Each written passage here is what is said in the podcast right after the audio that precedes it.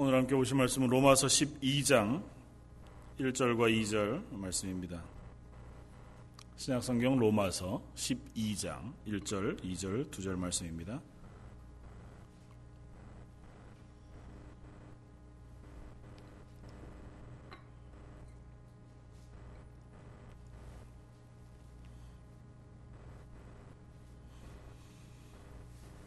로마서 12장 1절 2절 찾으셨으면 우리 한 목소리 같이 한번 읽겠습니다. 그러므로 형제들아 내가 하나님의 모든 자비하심으로 너희를 권하노니 너희 몸을 하나님이 기뻐하시는 거룩한 산 제물로 드리라. 이는 너희가 드릴 영적 예배니라. 너희는 이 세대를 본받지 말고 오직 마음을 새롭게 함으로 변화를 받아 하나님의 선하시고 기뻐하시고 온전한 뜻이 무엇인지 분별하도록 하라. 아멘. 어, 한번 따라 아, 해보시면 좋겠습니다. 나는 예수님을 따라 살겠습니다. 좀, 좀 힘있게 한번 하, 시죠 내가 하면 좀 힘있게 따라하는 결단이 있겠다. 나는 오늘부터, 다시, 네. 나는 오늘부터 예수님을 따라 살겠습니다. 아멘. 그렇게 되실 줄 믿습니다. 아, 12월 한 달 동안 예수를 따르는 삶이라고 하는 제목으로 수요일 주일 예배를 함께 은혜를 나누고자 합니다. 오늘 첫 번째 신앙 시간이어서 불수능이라고 하는 제목으로 함께 은혜를 나누고자 합니다.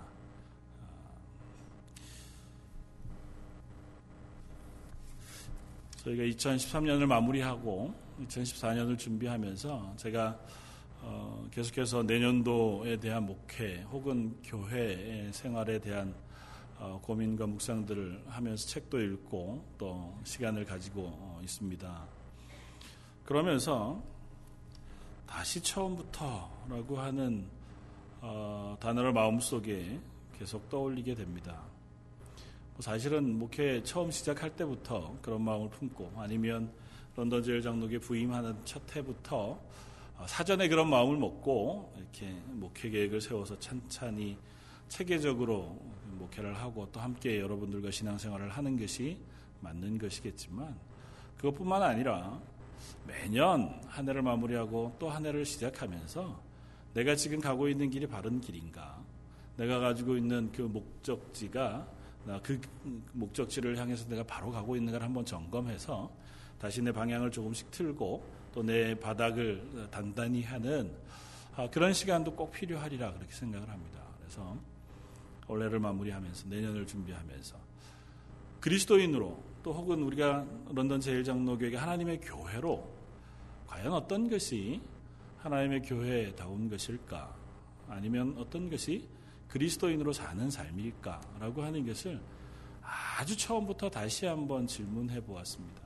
그래서 음, 목회를 위한 질문 이렇게 해서 제가 레러 사이즈로 두 장에 빽빽하게 어, 질문을 어, 쭉 기록해 보았습니다. 근본적인 것부터 목회는 무엇이냐, 교회란 왜 존재하냐, 런던 제일장로교 이 지역적인 특색, 캐나다 런던이라는 땅에서 교회는 무엇을 할 수 있는가, 이민교회로서의 가지고 있는 한계와 혹은 소망은 무엇이. 이중 언어를 사용하는 세상 속에서 살아가는 교회로서의 특별한 하나님의 부르심은 무엇인가? 뭐 여러 가지를 다 일일이 다 질문, 아, 다 답을 달아 놓지는 못했지만 계속해서 지금 답을 달아가면서 어, 하나님의 교회로서 런던 제일 장로 교회가 과연 어떤 부르심의 소명이 있을까에 대하여 묵상하고 있는 중입니다. 여러분들에게도 그런 어, 시간들이 되었길 바랍니다. 이 12월 달이 난 도대체 왜 교회 나오고 있나? 교회에 출석해서 예배하는 이유가 뭔가? 나는 그리스도인으로 부르심을 받아 사나이 앞에서 예배하는 사람이 되었는데 나는 도대체 무엇을 목적으로 그리스도인으로 살아가고 있나?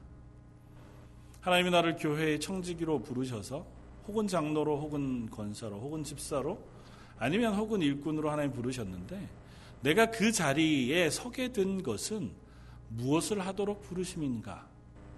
하나님이 나에게 그렇게 일을 맡기셨을 때 나에게 무엇을 기대할 것인가? 아주 근본적인 것들을 다시 한번 우리가 점검해 봐서 내가 지금까지 걸어오고 있는 길이 잘 걸어왔는가?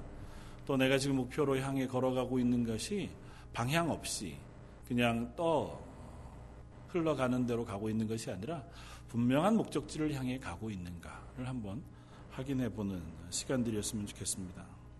사실은 뭐 교회 다니는 이유가 분명하죠. 예수 믿고 구원받은 그 은혜의 감격에 하나님의 은혜에 우리가 감사하는 마음으로 예배하는 것이고 또 그 구원의 은혜를 계속해서 우리 속에 확인하기 위하여 말씀을 사모하는 것이고 예배와 성도들이 교제 가운데서 이 땅 가운데 하나님의 백성으로서의 나눔과 또 그 안에서의 선한 일을 도모하기 위해서 교회에 출석하지요.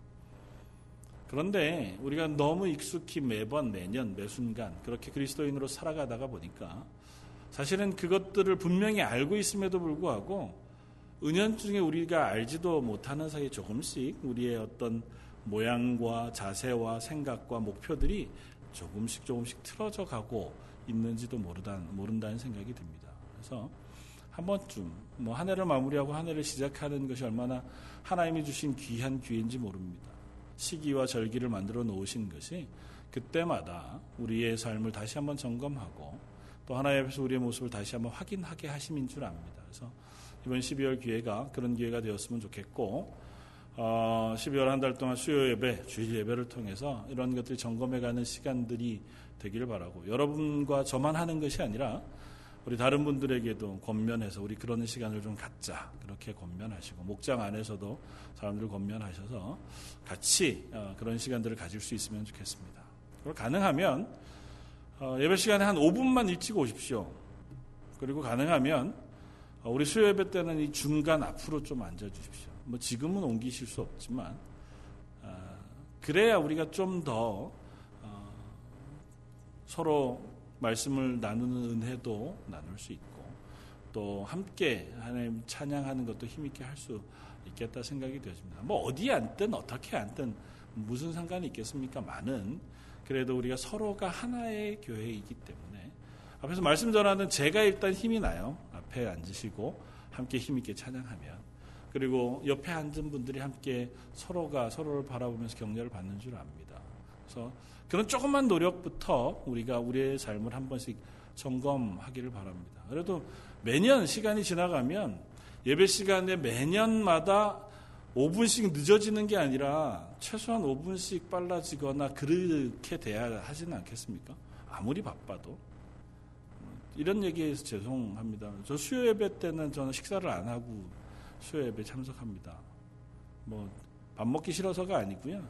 어, 시간상 그, 그, 렇게밖에 되지 않습니다. 밥 먹는 것보다 예배 드리는 게 더 중요하잖아요.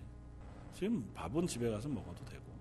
그러니까 뭐 여러분들도 다 굽고 오십시오 그 얘기가 아니고 기왕이면 우리가 예배를 사모하는 마음으로 조금씩 조금씩 우리가 결단해서 나아가는 방향이 우리 속에 있었으면 좋겠다 생각을 합니다. 작년에 한국에서 꽤 흥행한 영화 중에 광해 왕이 된 남자라고 하는 영화가 있었습니다. 혹시 보신 분 계신가요? 이병헌이라고 하는 어, 배우가 1인 2역을 해서 광해군 역으로 나와서 뭐 역사적인 그 배경을 가지고 이제 팩시언이라 그러죠. 영화를 만들어냈습니다. 광해군이라고 하는 인물에 대한 어, 역사적인 연구가 예전에는 폭군이었어요. 그런데 최근 역사 연구를 따르면 굉장히 선한 어, 왕으로서의 면모도 굉장히 많이 가지고 있었던 것으로 역사 연구 결과 우리가 어, 요즘은 학계에서 그렇게 분류합니다. 그래서 어, 이 영화를 만든 사람이 그 면에 착안을 했어요. 어떻게 한 사람이 이토록 포악한 폭군과 이렇게 선한 선정을 베푸는 왕 두 가지의 양면을 가질 수 있을까? 그래서 영화적으로 어떻게 풀었냐면 보신 분은 알지만 이 광해 군이라고 하는 광해라고 하는 왕이 어 이제 뭐 당파 싸움 속에 병이 들게 됩니다. 그래서 그 왕이 어 위험한 지경에 있다는 걸 숨기고 그 왕과 똑같이 생긴 천민 광대 하나를 왕 역을 맡겨서 대역을 쓴 거죠. 뭐 물론 영화니까 가능하죠. 실제야 뭐 그게 가능하겠습니까? 영화니까 가능한데 이제 와가지고 천민이 이제 조금씩 조금씩 그 왕의 자리에 익숙해져 가면서 왕이 되어 가는 겁니다. 뭐 영화의 핵심은 아니지만 저는 그 가운데서 이런 걸 보았습니다. 음, 이 사람은 왕이 아니에요. 그러니까 자리에 어, 영향을 받지 않고 꼭 당파의 이익에 크게 영향받지 않습니다. 그리고 자기의 출신은 천민이고 아주 하층민이었기 때문에 기본적인 백성들의 삶에 대해 관심이 있습니다. 그러니까 자기가 왕이라고 하는 자리에 한 번도 있어봤지 않았지만 왕이라고 하는 자리가 할 수 있는 역할들을 조금씩 조금씩 알게 되면서 주제 넘는 일을 하는 거죠. 그러면서 어, 자기가 옳다고 생각하는 일, 백성들에게 좋은 정책, 또 어, 밑바닥에 있는 허덕이는 도탄에 빠진 백성들을 어떻게 하면 도울 것인가? 뭐 자주 국방의 외교를 어떻게 할 것인가? 그러니까 당파에 어울리지 않고 자기 혼자 이 사람은 자기 혼자 할 수 있는 거니까요. 그렇게 해 가다 보니까 아 백성들이 보기에 또 의식이 있는 그 신하들이 보기에는 너무 선한 왕이 되어 가는 겁니다. 차라리 이 사람이 우리의 왕이었으면 좋겠다. 이런 마음이 들 만큼 이전에 실제 왕보다 가짜 왕이 훨씬 더 왕다운 모양을 갖게 되어 가는 거죠. 그래서 저는 이런 생각을 해보았습니다. 그리스도인의 삶도 이와 비슷하겠다. 처음부터 우리가 예수 그리스도를 따르는 삶, 하나님의 자녀다운 삶의 자리에 가져다가 놓으면 그 역할을 잘 감당할 수 있는 사람들이 아니라는 거죠. 우리가 하나님의 아들이었던 적이 없잖아요. 우리는 그냥 세상 속에서 죄인으로 살던 사람입니다. 그냥 액면 그대로 보아도 구원받기 전에 우리의 삶 그건 그냥 내 욕심을 따라서 내 마음대로 살아가던 삶이니까 모든 것의 중심, 내 지향점은 나의 이익, 나의 즐거움, 나의 평안이었다. 그런데 하나님이 어느 날 나를 구원하여 하나님의 백성으로 만들었어요. 그리고 넌 내 아들이야. 우리를 자녀로 세웠습니다. 이름은 떡하니 그리스도인, 예수 그리스도를 따르는 삶, 하나님의 자녀, 하나님의 백성, 성도 이렇게 붙였는데 삶의 습성은 안 그런 거죠. 여전히 죄인의 습성을 가지고 있는 겁니다. 그러나 그 자리에서 우리가 조금씩 조금씩 그 이름이 주는 무게와 이름이 가지고 있는 역할 그리고 그 부르심에 대한 것들을 배워가고 알아가면서 점점 내 현재를 떠나서 하나님의 자녀로 자라가는 것 그것이 지금 우리 성도의 삶, 그리스도인의 삶이라 그렇게 생각합니다. 처음부터 왕은 아니죠. 처음부터 대단히 선한 영웅이야. 왕이 되는 것은 아니라. 연약하고 죄악 가운데 있었던 그야말로 어, 한낱 세상에 천민에 불과하던 우리 죄악 가운데 거하던 우리가 하나님의 아들, 하나님의 왕자의 자리에 모여져서 그 모습으로 조금씩 조금씩 변해가는 것, 그것이 교회의 모습이고 지금 저와 여러분들의 모습인 줄 믿습니다.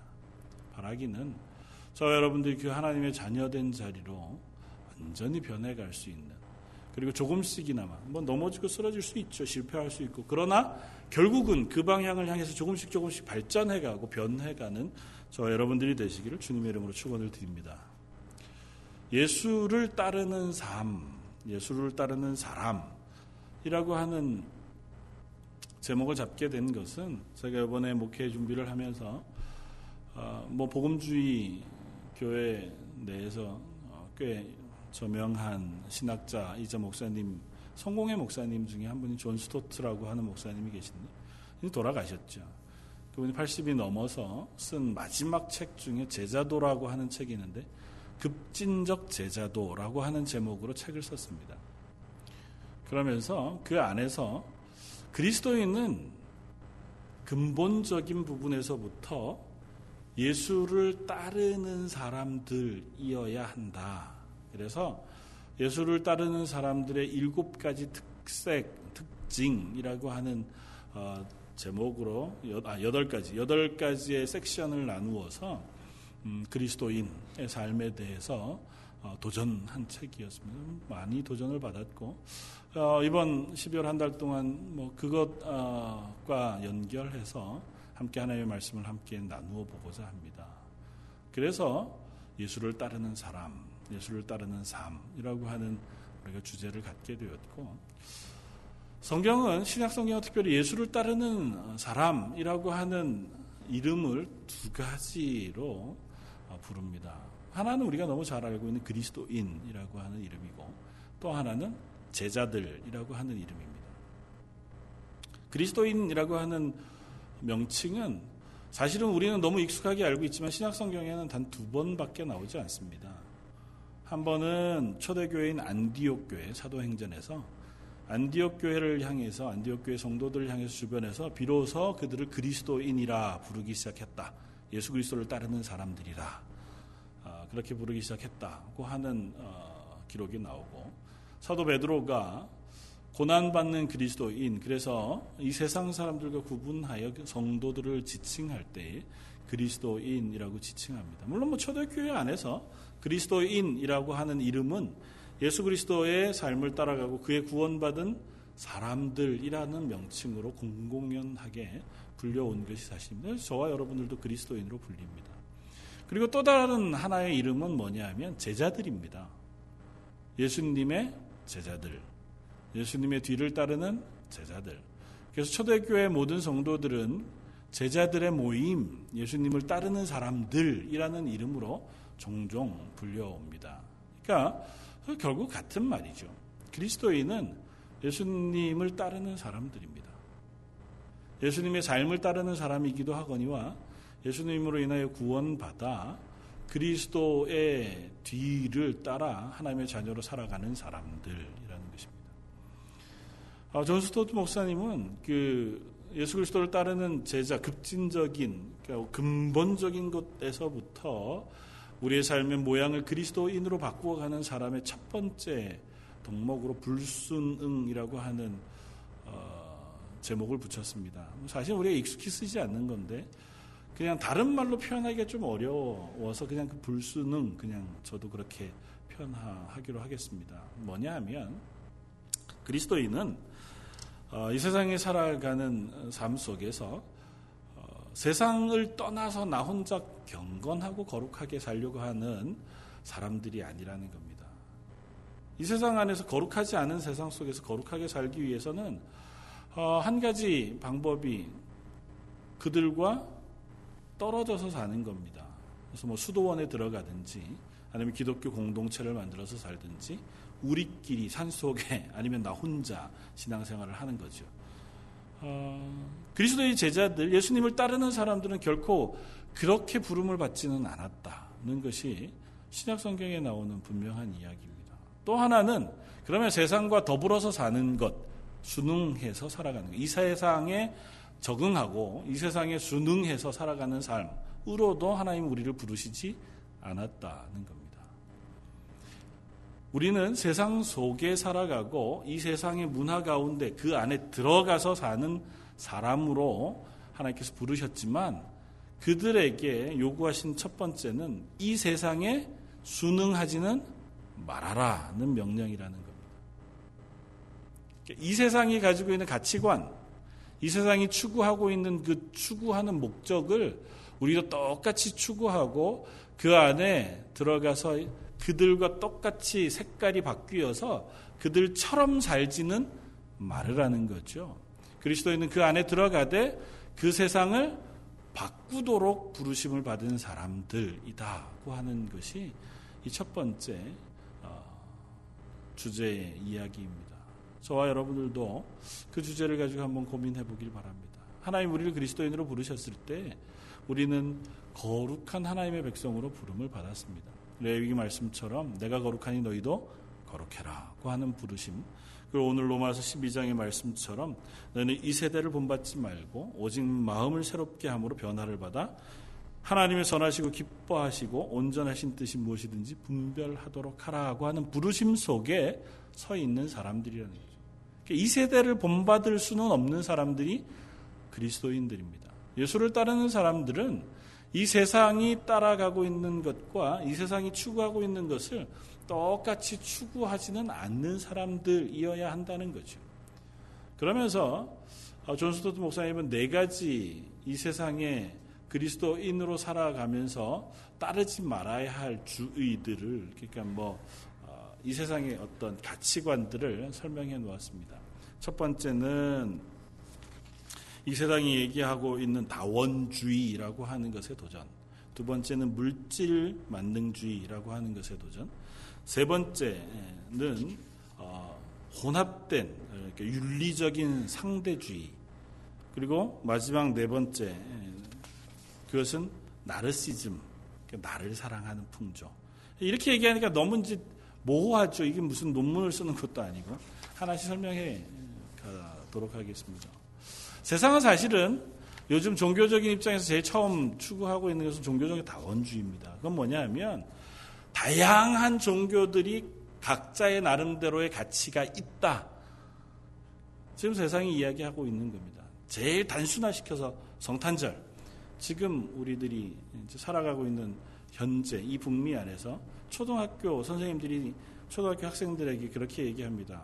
메리 크리스마스가 아니라 Happy Holiday. TV에서 여러분들이 보시는 것도 Happy Holiday 혹은 Season's Greetings. 메리 크리스마스는 이제 더 이상 존재하지 않습니다. 공공연하게 메리 크리스마스로 인사하지 못하도록 하지 않도록 권유하는 세상을 우리가 살아갑니다. 이유는 뭐냐면 너무 노골적으로 기독교적인 색채를 드러낸다는 거죠. 종교는 다양하고 다양한 가치가 또 각자의 존재 가치를 가지고 있으니까 너무 배타적으로 예수 혹은 기독교라고 하는 색채에 대해서만 드러내지 말기를 요청하는 겁니다. 그게 공공연한 압력으로도 드러나지만 문화적으로 그냥 은근하게 그런 것들을 조장합니다. 성탄절이 무슨 날입니까? 다, 다 집어치우고 아주 단순하게 얘기하면 성탄절은 무슨 날입니까? 아이들 언어로 얘기하면 예수님 생일이에요. 그러니까 예수님이 나신 것을 기념하는 날입니다. 근데 그날 뭘 못하게 한다고요? 예수라는 이름을 말하지 못하게 한다고요? 이게 무슨 홍길동도 아니고 호부호영을 못하는 것도 아닌데 예수님 나신 날 예수님 이름을 부르지 못하는 세상 우리가 살게 됐다는 겁니다. 한국에서 구세군 자선남비 앞에 스님들이 서서 목탁을 두드리고 불경을 외웁니다. 그리고 그것을 좋게 봅니다. 선한 일을 하는데 무슨 구세군이 어딨고 불교가 어딨고 천주교가 어딨고 교회가 어딨냐는 거죠. 남들 돕는데 남들 돕는데 그것이 구분될 일은 없습니다.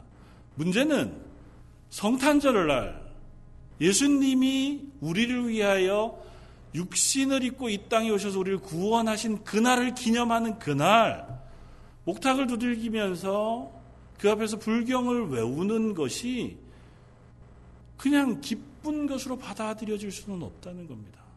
그냥 선한 일은 할 수 있어요. 손잡고 할 수 있죠. 그들 무시하라는 얘기도 아닙니다. 그들 그런 일을 절대 못하게 막 비난하라는 얘기도 아니에요. 한 가지만 명확히 하자는 겁니다.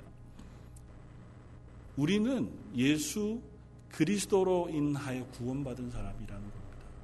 구원은 그것 외에는 다른 것은 없습니다. 다른 건 양보할 수 있어요. 다른 것들은 뭐 그들을 사랑할 수도 있고 격려할 수도 있고 연합해서 체육대회 할 수도 있고 뭐 같이 좋은 일을 할 수도 있고 문화 행사를 할 수도 있습니다. 그러나 구원만은 절대적으로 예수 그리스도 외에는 없어요. 예수님 말고 이 땅에 육신을 입고 오신 분도 없고 예수님 말고 십자가를 지신 분도 없어요.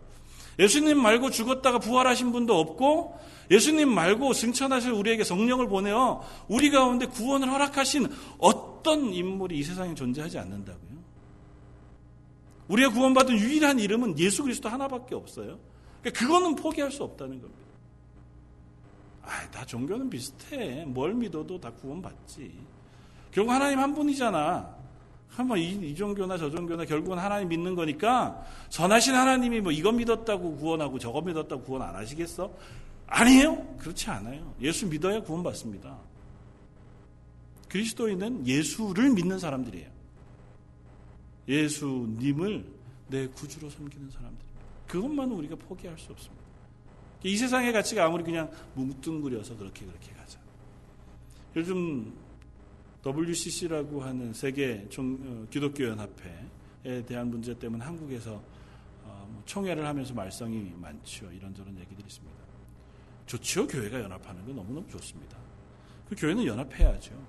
그러나 그것 가운데 우려하고 있는 것 단 하나입니다. 이것 구원 종교적인 보편주의 이 어느 종교에서도 구원이 있을 가능성이 있다는 걸 인정하는 행위. 그래서 교회에서 예배드리기 전에 이 앞에서 살풀이 춤을 추는 것을 용인하는 것 그런 것은 용인되지 않는다. 그건 문화가 아닙니다. 그럴 수 없다는 걸 얘기하는 거예요. 그러니까 구원은 양보될 수 있는 게 아닙니다. 하나님이 우리를 향해서 예수 그리스도를 보내서 구원하신 것을 왜 우리 마음대로 그걸 마음대로 바꾸냐고요? 해석하냐고요? 아, 예수님 어차피 오셨으니 우린 그 모양을 다른 걸로 바꿔서 믿겠다는 그러면 구원 못 받는 거죠, 뭐. 그럼 그건 믿다가 죽는 겁니다. 세상은 그 둘 사이를 좀 희미하게 하려고 해요. 야, 너무 그러지 마라.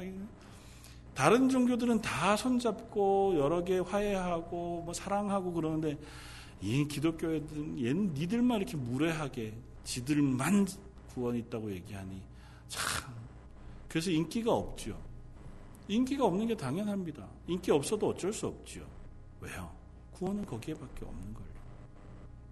그거는 우리가 포기할 수 없습니다.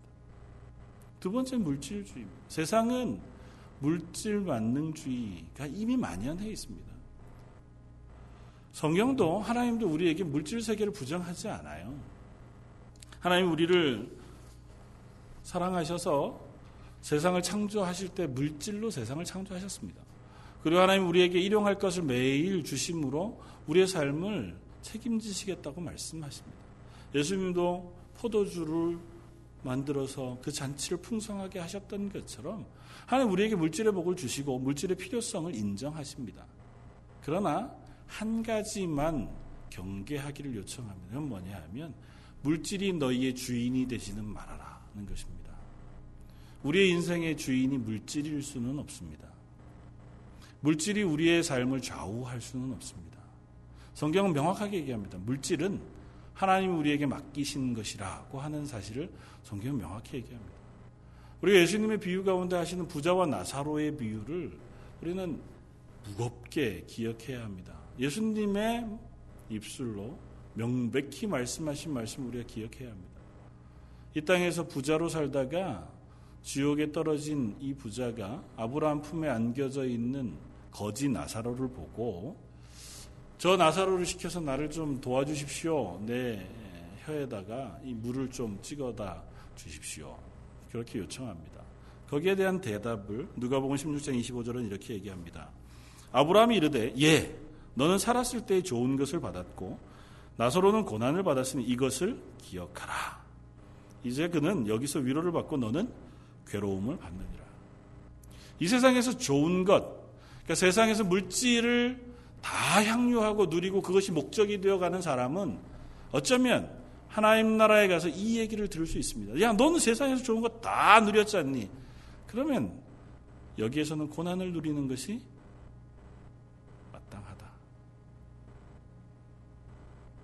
부자는 다 지옥 가느냐? 그렇지 않습니다. 결코 성경은 그렇게 얘기하지 않습니다. 그러나 물질에 종이 되지는 말라고 얘기합니다. 은도 내 것이요 금도 내 것이라 하나님은 온 세상의 모든 물질이 하나님의 것이라고 말씀하십니다. 그리고 그 물질을 하나님의 백성들에게 얼마든지 쏟아 부어 주신다고 말씀하세요. 이스라엘 백성들에게 젖과 꿀이 흐르는 가나안 땅을 아무 조건 없이 주십니다. 그리고 그 땅에서 풍요롭게 먹고 살 수 있도록 하나님께서 이른 비와 늦은 비를 내려주세요.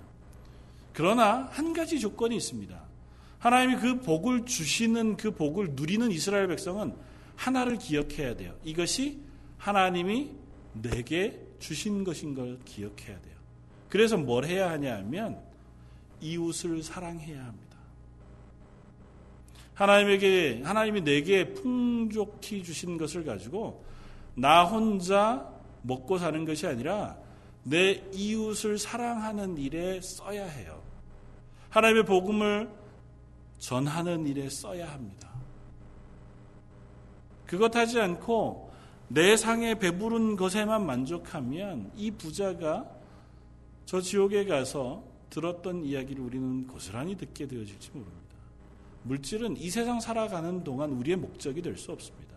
그건 단지 수단일 뿐이에요. 우리가 그것을 가지고 어떻게 쓰느냐, 그것을 우리는 이 땅 안에서 확인받을 뿐입니다. 많이 주어지면 좋은 일에 많이 쓰는 것입니다. 적게 주어지면 그 안에서 하나님 앞에 신실하게 살아가는 것입니다. 그것이 이 땅의 그리스도인으로 살아가는 우리의 모습일 겁니다. 그것을 따라가느라고 우리의 삶 전체를 다 송두리째 빼앗겨 버리는 것은 이 세상의 삶과 조금도 다르지 않은 삶을 살아갑니다. 그들 곁에 서면 그들과 똑같은 색깔을 입고 조금도 구분되지 않는 그런 삶을 살아가서는 안 된다는 거죠.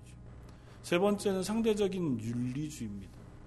세상이 다 윤리적인 가치들이 희미해졌습니다. 최근에 교황이 된 프란체스코 교황이 요즘 전 세계에서 가장 인기 있는 사람 1위에 올라왔습니다. 이유인 즉슨 이분이 참 서민적이에요. 그리고 아주 가난한 이들을 향한 어, 그런 정책이나 또 설교나 그 마음가짐을 잘 가지고 있습니다. 존경할 만한 어, 귀한 모습을 너무너무 잘 가지고 있습니다. 그런 이면에 그분은 그렇기 때문에 많은 이들을 향해서 허용적이고 또 혹은 그들을 품어 안는 모습을 보여줘요. 동성애자들이나 혹은 뭐 윤리적으로 어좀 세상에 거리감을 가질 만한 사람들에 대해서도 그들을 품어 안고 그들을 위로하고 그들을 여전히 같은 성도로 대접합니다. 너무너무 좋은 모습이죠. 우리 교회도 그래야 합니다. 그러나 한 가지 간과하지 말아야 할 것은 그들은 사랑해야 할 대상이지 그 사실 자체를 우리가 인정하고 따라야 할 대상은 아니라는 겁니다. 세상에 여러 가치가 있다고 해서 그것이 혼재되었다고 해서 우리 역시 그것을 다 인정하고 살아갈 수는 없습니다. 그들 역시 하나님의 구원이 필요하죠. 그래서 저희가 그들을 대할 때 기왕이면 나이스하게 대하고 극률이 대하고 좋은 말로 대해야죠. 그들과 막 쌍심지를 켜가면서 싸우고 무례하게 할 이유는 없습니다. 그러나 분명한 것은 성경이 아니라고 한 것을 우리가 용납할 수는 없습니다. 성경은 분명히 결혼에 대해서 이렇게 얘기합니다. 남자가 아비의 집을 떠나 여자와 한 몸을 이룰지니 그것을 결혼이라고 합니다. 그러니까 성경이 얘기하고, 있는 이것에 대해서는 다른 언급이 없잖아요. 그러면 그것을 우리는 용납할 수 없습니다. 그러니까 윤리적으로 세상은 점점 다양한 세상이 되어져 가고 있습니다. 점점 예전에는 저런 나쁜 놈 그랬던 것이 요즘은 그럴 수도 있는 사람으로 변해가는 일들이 너무 많아요. 부모를 사랑하지 않아, 부모를 공경하지 않아도 이 세상은 다 그런 세상이 되어 간다고 한다 할지라도 우리는 성경이 명확히 얘기하고 있는 바 내 부모를 공경하라고 하면 공경하는 것이 마땅합니다. 그것은 어느 곳에서도 변하지 않습니다. 내 이웃을 내 몸과 같이 사랑하라. 그 사실도 변하지 않습니다. 우리는 하나님이 말씀하신 것 앞에 우리가 순종하며 살아가는 사람들입니다. 그렇다면 지금 다 못해도 계속해서 그것을 추구하기는 해야 하는 사람들이 분명합니다. 아닌 것을 그냥 덮어두고 갈 수는 없는 거죠. 아니, 다른 사람들도 다 그렇게 얘기하니까 좋아 보이죠? 다 인정하고 그냥 넉넉히 다 포용해 주는 것 같으면 우리 단어의 느낌이 좋잖아요. 포용, 인정, 용납. 그러나 그렇다고 해서 다 그것이 성경적이고 좋은 것은 아닙니다. 그럴 수는 없습니다. 성경이 아니라고 하는 것은 우리가 분명히 아닌 줄 알아야 합니다. 성경이 우리의 기본적인 것이 되어서 그 예수님의 말씀에 순종하는 사람이 되어야 합니다. 예수님이 말씀하시고 성경이 이야기하고 있는 계명은 우리가 명백히 지켜야 합니다. 도적질 하지 말라. 도적질 하지 말아야죠. 가늠하지 말라. 가늠하지 말아야 합니다. 요즘 청년들 뭐 우리들 자녀들은 안 그렇고 믿음의 자녀들은 안 그럴 줄 믿, 지만 대학생만 되면 너무도 당연하게 결혼하기 전에 동거해 보는 것이 훨씬 더 좋은 방법이다. 는 것에 동의합니다. 에이, 그, 그 교회 안 다니는 애들 얘기죠. 아니요.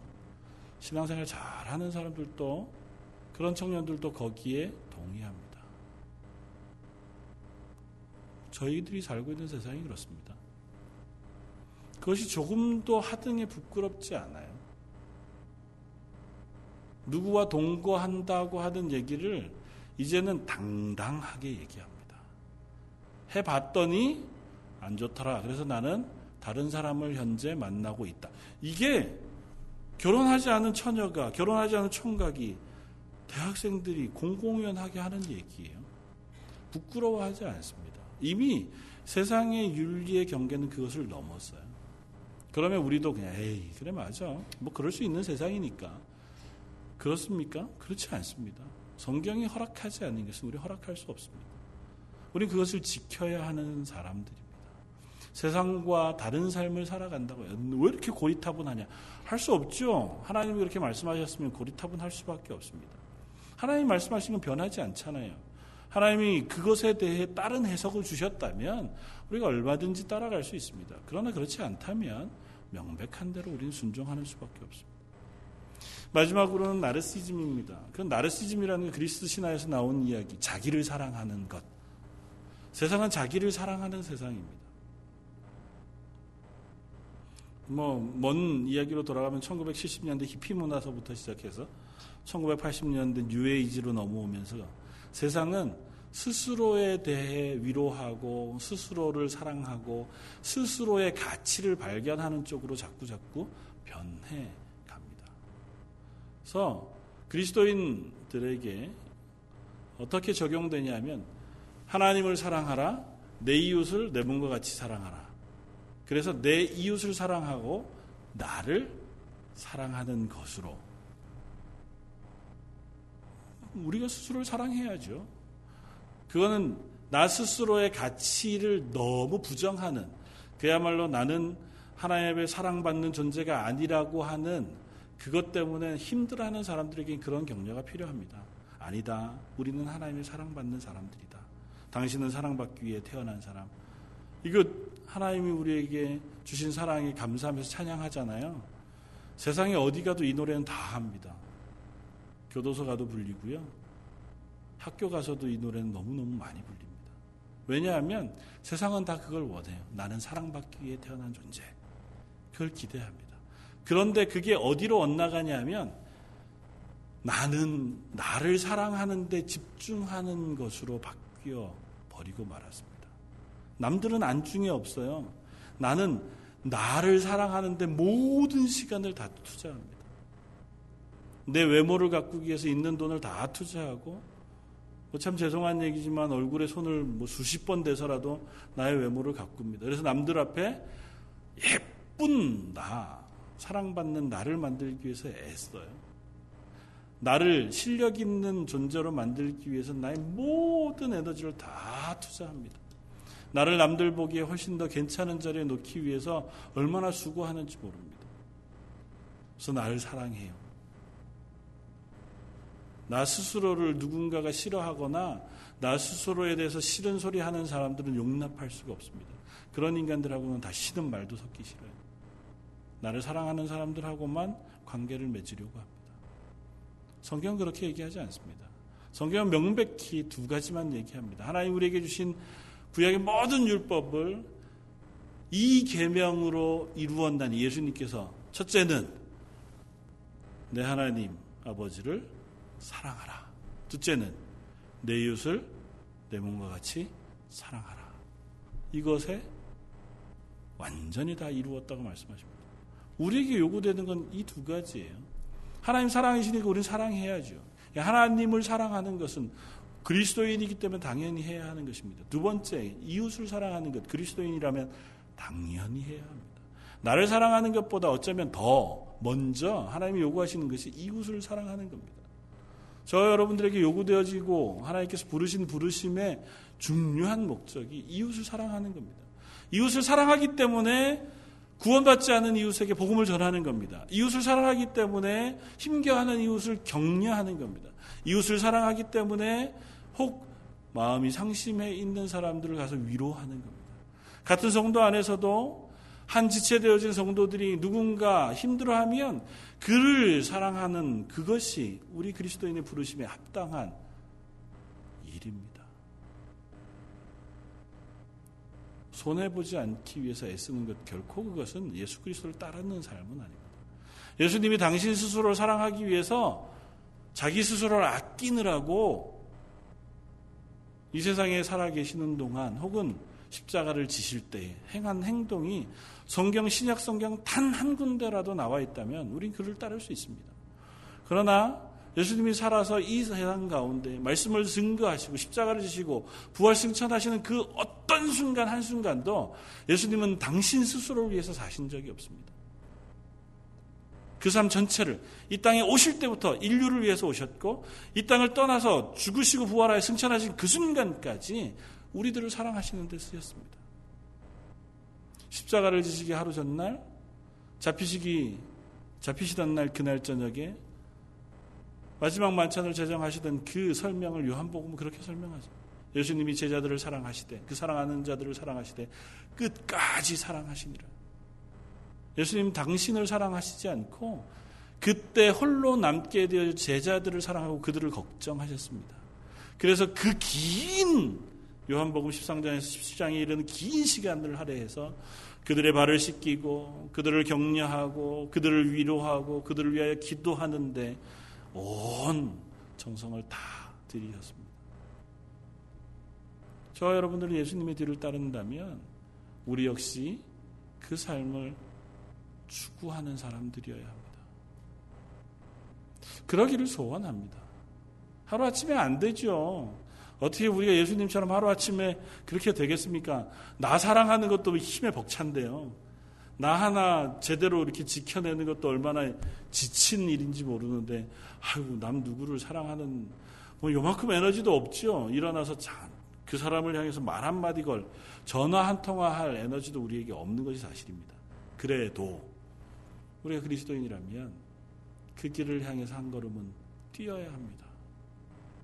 우리가 그리스도인으로 부르심을 받았다면 그 자리를 향해 우리의 방향을 틀어야 합니다. 그리고 실제적으로 그 일을 해야 합니다. 하나님을 사랑하는 일, 그것에 내 시간을 투자하고 내 이웃을 사랑하는 일, 그것에 우리의 시간을 투자해야 합니다. 내 물질을 그것을 위하여 써야 합니다. 내 건강과 내 시간을 그것을 위해서 써야 합니다. 이 세상 삶을 마치고 나면 우리는 하나님 나라 가서 하나님 주시는 평안과 기쁨 가운데 하나님이 우리에게 맡기신 일들을 다 한번 확인하고 잘했다 착하고 신실한 종아 칭찬을 들으면 그 하나님 나라의 영원토록 예배되어진 안식과 기쁨을 누리게 되어질 겁니다. 그동안 우리는 이 땅에서 하나님 맡기신 일들을 신실하게 감당하는 사람으로 부르심을 받았다는 사실을 우리는 합니다. 이 세상에 순응하지 않는 것 세상은 다 그 길을 간다고 해도 우리는 거기에 가지 않는 것을 한 목사님은 이렇게 썼습니다. 강물을 거꾸로 헤엄치는 물고기와 같은 삶, 거꾸로 사는 삶. 물고기가 살아있는 한 물결에 휩쓸려 가지 않고 떠내려 가지 않고 물길의 반대 방향을 향하여 머리를 놓고 헤엄치는 그것을 살아있는 물고기의 상징 혹은 증거라고 본다면 살아있는 그리스도인 역시 그와 같을 수밖에 없다는 겁니다. 이 세상이 가지고 흘러가고 생각하고 진행하는 방법, 방향은 하나님이 우리에게 요구하시는 하나님의 나라의 법칙의 정반대 방향입니다. 우리는 둘 중에 하나예요. 이 세상의 흐름에 내 몸을 맡겨 살 것이냐, 그것과 반대쪽으로 이 세상에 순응하지 않고 이 세상을 바꾸기 위하여 애쓰는 그리스도인으로 살 거냐. 그 근본적인 시작이 우리 속에 있지 않으면 우리는 그리스도인으로 하나님 부르심 앞에 설 수 없다는 것입니다. 이 세상의 흐름에 내 몸을 맡기고 세상의 방식과 세상의 가치관을 다 수용한 채로 그리스도인으로 살 수는 없습니다. 그리스도인이란 이름 자체가 예수 그리스도의 뒤를 따르는 사람들, 급진적으로 예수님이 명령하신 명령에 순종하기 위하여 내가 가진 가치관과 이 세상의 가치관을 버리기로 작정한 사람들이라고 하면 저 여러분들은 그 명령 앞에 나를 한번 비추어 볼 필요가 있습니다. 너무 급진적인가요? 너무 무거운 요구인지 몰라도 그 요구들에게 우리가 나를 한 번씩은 점검해보고 아주 작은 부분부터 나를 그것에 변화시켜갈 필요가 있을 줄 믿습니다. 이 12월 한 달 동안 우리가 내, 삶, 내 삶의 모습들을 하나씩 하나씩 한꺼번에 여러분 다 바꾼다고 생각하지 않습니다. 뭐 1년 안에 우리의 삶이 다 바뀌리라고 생각하지도 않습니다. 내가 정한 것 하나, 이번 한 달 동안은 내가 이것 하나만 내 속에 실천해 보아야겠다. 그렇게 다짐하고 그 변화를 향해서 조금씩 걸어갈 수 있는 저와 여러분들이 되시길 주님의 이름으로 축원을 드립니다. 한번 같이 기도하겠습니다. 우리는 하나님의 아들을 본받는 사람들인 것을 믿습니다. 우리를 그리스도인으로 부르시고 하나님의 자녀로 부르셔서 교회가 되게 하였사오니 하나님 저희가 교회로 예수 그리스도를 뒤따르는 제자들로 그리스도인으로 살 수 있도록 저희 가운데 성령의 충만한 은혜를 허락하여 주옵소서. 이 자리에 나와 예배하는 하나님의 사람들 잠자리에 드는 그 순간 그들이 기도하는 그 자리 그들이 예배하는 그 시간에 성령의 충만한 은혜와 능력을 쏟아부어 주셔서 우리의 삶의 방향을 하나님이 기뻐하시는 쪽으로 한 걸음 옮길 수 있는 힘과 용기를 허락하여 주옵소서. 저희 교회 가운데 저희들의 발걸음 옮김이 교회 모든 성도들의 발걸음 옮김의 시작이 되게 하시고 그런 변화가 우리 교회 가운데 일어남으로 하나님이 기뻐하시는 런던 제일 장로교회가 되게 하여 주옵소서. 모든 말씀 예수님 이름으로 기도드립니다. 아멘.